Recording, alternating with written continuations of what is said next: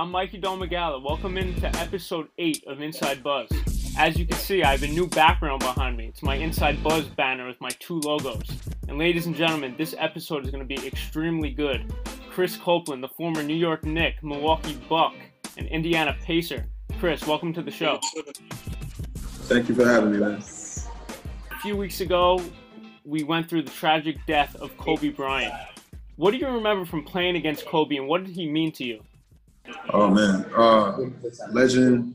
Um, grew up watching him, uh, watching him play, idolizing him. Um, his work ethic was something to, something to behold for sure, and, and um, something to inspire. He was an inspirational guy, um, and one of the guys that I aspired to be like. You know what I mean? So um, it was it was a heartbreaking situation, and I'm, I'm really sad about uh, you know, losing a legend. But then you know you gotta show love to the people who also lost other loved ones. Um, So, Chris, do you remember playing against him? And if so, like, what do you remember from that game?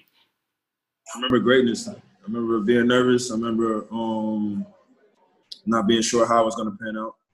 I was always in admiration, excited to play against Kobe.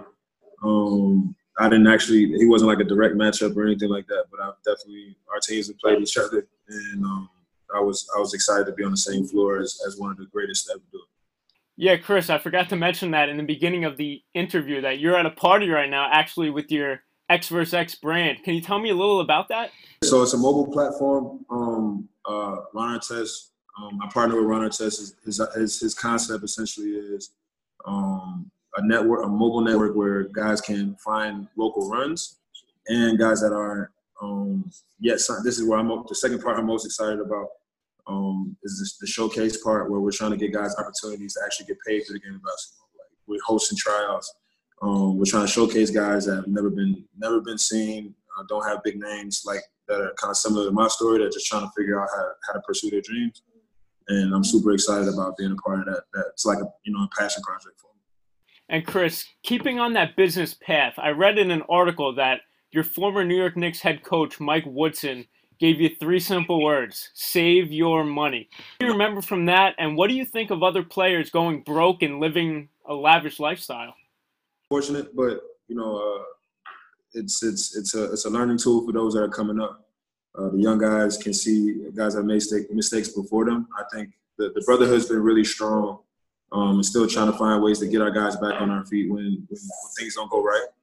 Um, you know, it's unfortunate, but you know, the one thing that You know, all those all those basketball players who have been successful, um, they have within them is resiliency. So they, they know how to bounce back from any situation. So, uh, you know, I'm sure they'll figure their way out. You know, bumps happen to everybody. You just got to figure out how to get back on your feet. And, Chris, let's talk about those New York Knicks. So, you know, I, I just turned twenty-one today, actually. I'm a New Yorker. So when you were with the Knicks, I was about thirteen, fourteen years old. I loved your you were a flamethrower off the bench. I have written down here. Nine points per game, forty-eight percent field goal percentage, forty-two percent from three. What were some of your best memories with the New York Knicks? I could shoot a little bit, man. I was, I was all right. I was all right. Uh, people in the background missing. My favorite, by far, um, New York experience. Um, and we went to the playoffs. We had a great, you know, I had great times. I was really fortunate. My favorite was honestly hugging my mom back to my first actual game and playing. And uh, it took a long time for me to actually make it, make it there. And, Uh, she was in the stands, and you know, just the family room in the Madison Madison Square Garden. You know, hugging her like it's just like we, we we made it. You know what I mean? Finally got a chance to put on that jersey. For sure, my best moment. So you came a long way. You were undrafted in two thousand six, and then you spent some time overseas. How did you get to the New York Knicks? Um, how did I get there? Wow, it's a long story. Um, long story short, uh, I played in a bunch of countries. Uh, I kept kept trying to build each year. Um, I, I had some great teammates that helped helped me to grow. Um, my favorite coach, I have a bunch of coaches that I, I, I love, um, uh, from Brad to I don't want to go, you know, I don't want to go down down the list and forget guys, but uh, Ease Dufresne was the guy who who changed my life. Um, he was instrumental in my growth and changing my mindset and changing my work ethic, uh, work habits to working not only hard but smart. So uh, he pretty much uh, got me on the path that sent me back from all those years overseas to N B A. And that Knicks team, like we were talking about, filled with veterans. I'll go through a little list here. Jason yeah. Kidd, Marcus Camby, Kenyon Martin, Kurt Thomas, Rasheed Wallace, Tyson Chandler. What do you remember from playing with those guys? Oh, man. I, I remember what I saying those names. The only thing I remember is hazing. Uh, no, I'm just kidding. Uh, yeah, they definitely hazed me, but um, I learned a lot from those guys. Still friends to this day. I still call Kurt and make fun of him. Sometimes I see him on, like, uh, he goes to Dallas games, and I don't know why the camera always finds him because he's right behind the bench and stuff. So I'm like, yo, you ugly, whatever. I mess, I mess with him. Um, but I love those guys. Those the, the vets. Um, but the only reason I was able to make it in any in any capacity, I didn't have a long career or anything like that. But the, the success that I did have, um, I owe to those guys and, and the people that helped help guide me um, in the N B A family. Listen, come on, you just mentioned some hazing. What was the worst hazing you got from those guys? The worst, I can't tell you. Um, but the but the uh, that might make some headlines, right? Right. Yeah. yeah you know, I try to stay out of out of the way, but um. Obviously, I had to wear the princess backpack. Um, I had to do a lot. I mean, the, the worst part was that every day I had to do something. And I had so many vets. You know what I mean? Because you have so many vets. They all know it's old. They're all old school. So they all, like, they got errands for you to run. But, they, you know, the biggest part, I was I was honored to do it because I was just so happy to be there. Um, but every day I had to do something. I'd go to the store, go grab me. Just being silly. Like, take this garbage, young fella, carry these bags. I had to do everything. You know what I mean? So, you spent a full season with Carmelo Anthony in two thousand thirteen. He won the scoring title that year. Knowing Melo and playing with him, seeing him every day, what did you think of the N B A blackballing him over the last year? It was terrible. It was terrible. Um, you know, he's one of the greatest greatest players uh, also to ever do it. Um, he's not just a scorer. Um, I, I consider him one of the, one of my favorite teammates, um, one of those guys that, that picked me up after one of the toughest moments uh, for me as a basketball player. You know, I took a really bad shot. That was a, that was a big miss at the end of the, um, that ended our season. And, um, you know, he picked me up in the, in the locker room. A lot of people don't tell those kind of stories. Um, he's a guy I have the utmost respect for. I'm so happy for his success now. And I have to ask, you know, J R. Smith was on that team. Do you have a A funny J R. Smith or Rasheed Wallace story? Uh, again, I don't know how much I can say, but but those are my guys. I love them, man. Seriously, um, I knew J R um, before before the Knicks. Um, you know, through being in Colorado and you know working with those J R and Melo, being in, in Denver. Um, I've always had the utmost respect. I admire those guys from afar. Um, Rasheed is still my still my big homie. I, again, that's another guy I talk to all the time. Well, not all the time, but enough. I spoke to him a couple of days ago. Um, you know, these are guys I just had the utmost love and respect for. That every I was so lucky to have a team full of so many guys that played a long time. They really helped me help me um, get acclimated to to the toughest market to play in. And uh, we're gonna shift gears a little bit here. Let's move on to your career with the Indiana Pacers. So you spent the uh, two seasons with them. And in two thousand thirteen fourteen, they finished with the N B A, uh, the Eastern Conference best record. What made that team so good? A lot of things. Um, talent. It was a deep team. Uh, Vogel knew how to how to how to win that talent, as you see him doing this year um, with the Lakers. The fan base. You know, they, they they came out for us every night. They pushed us. Um, management um, from top to bottom. It was just a well put together organization, and um, I think it was. You know, you have that that in a pot. You know, it's a very tough team to beat, and we were. And that two thousand fourteen Eastern Conference Finals against Miami, what do you remember from that going against the big three of LeBron, Wade, and Bosh? I remember being like, wow, they're pretty good. And that's an understatement. And those guys are like, they're legends, all three of them. And they had a really good team. I mean, from U D to, I mean, I could go down the list. They had a, they had a crazy squad. Um, to, to, For us to lose, I think we were one of the better talented teams in the league, more talented teams in the league. You know, you got to tip your hat to that type of that type of lineup, that type of unit.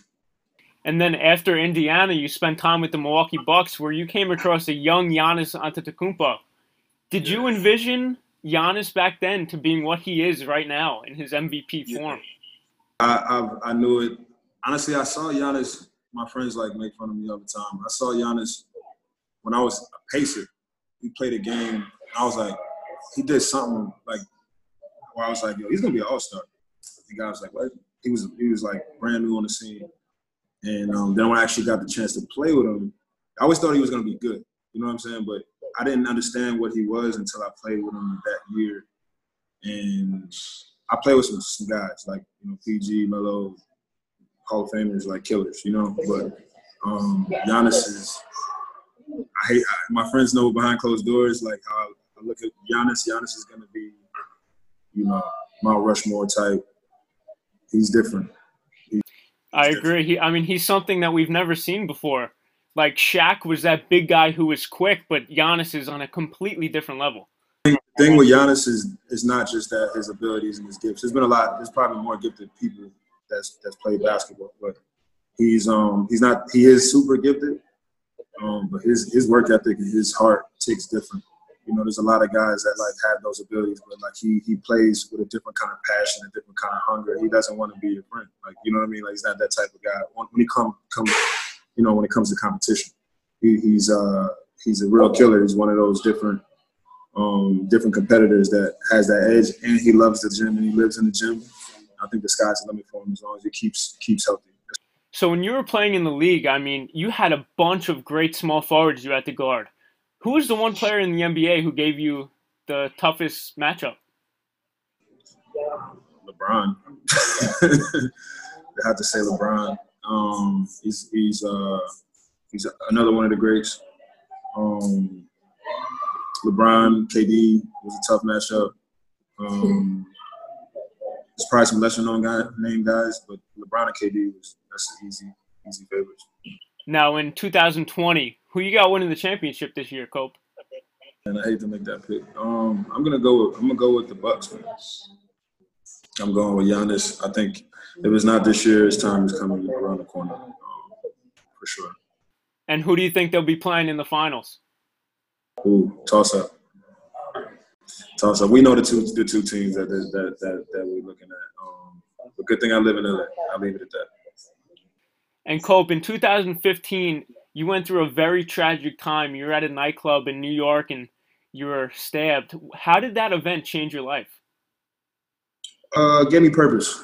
Gave me purpose. Um, I always, I think I always had purpose, but it, it, it uh, gave me more, I guess. Um, it's, it's one of those reminders of how life, how short life is, and we get those reminders all the time. Um, and for me, it was just one of those things where it's like, okay, I'm a God-fearing man, and I feel like uh, God has me here for a reason.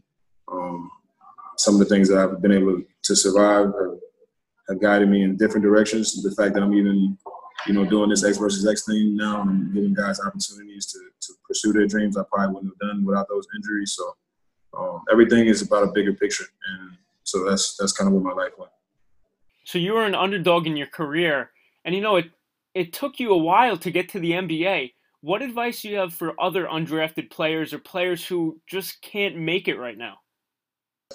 Um, it's going to be a tough road. Uh, stay diligent, work hard, stay resilient. Um, do more. Um, you know, it's that that that Kobe. that if you think of that Kobe commercial, uh, more. You know, because it's like whenever you think you've done enough, you really haven't. And there's always another level you can hit. Um, so I would just think do more. You know, and just um, if you think if you, if you shoot five hundred a day, shoot a thousand. If you shoot, if you're running extra sprints, just you know do do do the next thing. I mean, keep pushing yourself to the next level. Um, and there are rewards. And last question, will we see Chris Copeland in the N B A again? Or is it going to be X versus X that we're going to see that's going to take off in the basketball world? X versus X is is the priority right now. Um, I haven't I haven't really – no. Uh, yeah, X versus X is the, is the thing. We'll see what happens. This summer I'm I'm, I'm going to have some fun playing some things and see see, uh, see what it feels like. Um, but right now X versus X is the focus. Chris, thank you for coming on Inside Buzz. You're a great guest. Where can we reach you on social media, and where can we find X versus X? X versus X Sports on Instagram.